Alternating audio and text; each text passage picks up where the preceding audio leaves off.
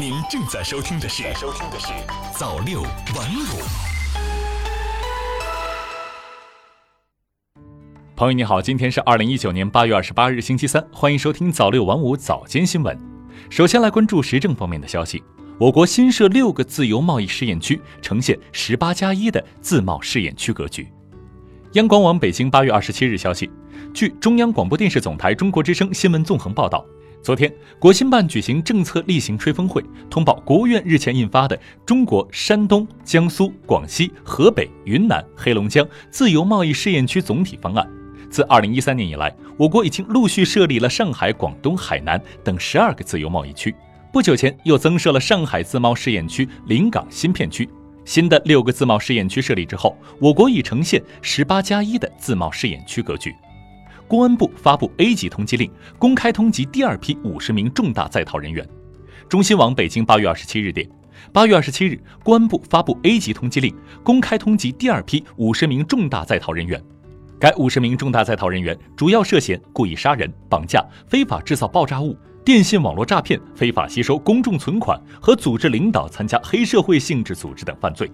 应急管理部，企业不依规投保安责任险，或将受行政处罚。新华社北京八月二十七日电，记者二十七日从应急管理部获悉，企业不依规投保安全生产责任保险，或将受到行政处罚。应急管理部当日召开新闻发布会，解读《安全生产责任保险事故预防技术服务规范》。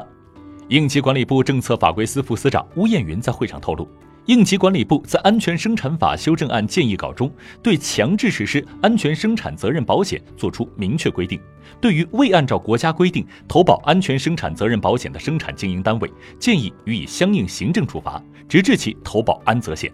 目前，《安全生产法修正案》已按程序报送司法部。我国科学家发现水稻早熟高产新机制。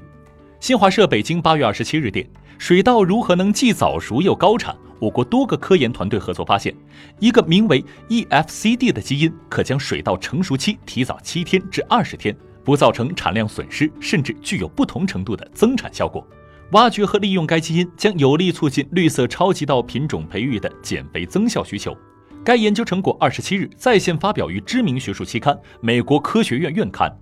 再来关注财经方面，统计局前七月全国规模以上工业企业利润下降百分之一点七。中新网八月二十七日电，据统计局网站消息，一到七月份，全国规模以上工业企业实现利润总额三万四千九百七十七点零亿元，同比下降百分之一点七，降幅比一到六月份收窄零点七个百分点。报告显示，我国大数据智能化及五 G 应用走向深化。新华社重庆八月二十七日电，中国信息通信研究院在此间举行的中国国际智能产业博览会上发布了系列研究成果，显示我国大数据智能化及 五 G 应用发展持续推进并走向深化，并呈现从东部往西部阶梯式发展的态势。这些研究成果的发布，为进一步研判我国大数据智能化、 五 G 产业与应用发展水平，推动其实现高质量发展具有重要参考意义。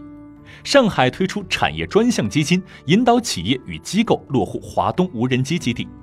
新华社上海八月二十七日电，从二十七日在沪召开的华东无人机基地创新发展高峰论坛上获悉，上海市金山区推出五亿元规模的产业专项基金和相关专项政策，引导企业与机构落户布局在金山的华东无人机基地。再来关注教育方面，中国普通高中今秋将使用新教材，重传统文化。中新社北京八月二十七日电，今年九月份，中国部分省市普通高中起始年级将开始使用教育部组织编写的普通高中语文、思想政治、历史教材。记者二十七日从教育部获悉，三科新教材的编写尤为注重中华优秀传统文化教育的全覆盖。再来关注体育方面，新国足新期待。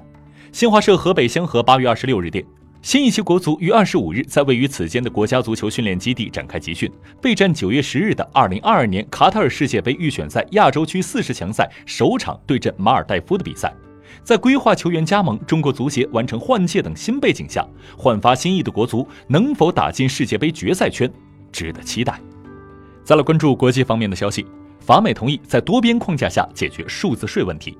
新华社法国比里亚茨八月二十六日电，法国和美国二十六日在七国集团 G 七 峰会期间就数字服务税问题达成一致，同意在经济合作与发展组织框架下解决问题，两国围绕这一问题的贸易紧张局势得到部分缓解。强生公司因阿片类药物案被罚 五点七二亿美元，成美国首例。新京报快讯，据美联社报道，美国俄克拉荷马州法官当地时间二十六日裁定，强生公司导致该州陷入阿片类药物滥用危机，要求该公司支付赔偿金 五点七二亿美元。强生公司表示将提请上诉。俄预计明年开始为大型卫星群计划拨款。新华社莫斯科八月二十七日电，俄罗斯国家航天公司第一副总经理尤里·乌尔利奇奇二十六日在莫斯科表示，俄政府下属军事工业委员会当天完成了对该公司提议的用六百多颗卫星组建庞大卫星群计划的协商。这项计划预计将于明年开始获得国家拨款。好了，以上就是今天早六晚五早间新闻的全部内容，我是牛子华，我们晚间再见。早六晚五，新华媒体创意工厂诚意出品。